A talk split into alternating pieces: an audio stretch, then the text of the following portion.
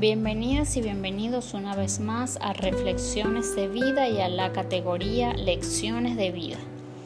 Tú también puedes mejorar ahora tu vida con la ley más poderosa del universo.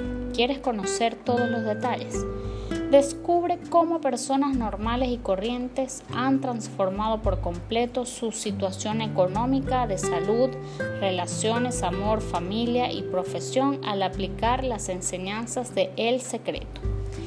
El Secreto es un libro escrito por Rhonda Byron que promueve la denominada ley de la atracción, la cual dice que cuando una imagen está implantada en la mente, se ponen en funcionamiento fuerzas invisibles,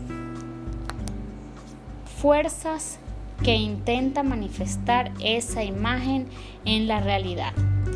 En este artículo voy a contarte en qué consiste exactamente la ley de la atracción y cómo puedes usarla a tu favor.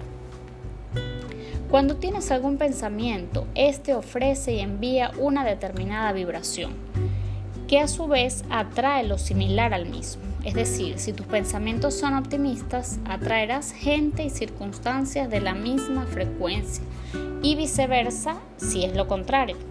Atraes aquello en lo que piensas la mayor parte del tiempo, aquello en lo que concentras tu atención, lo que alimentas, lo que crees en el fondo. Parece muy simple, pero también es muy poderoso.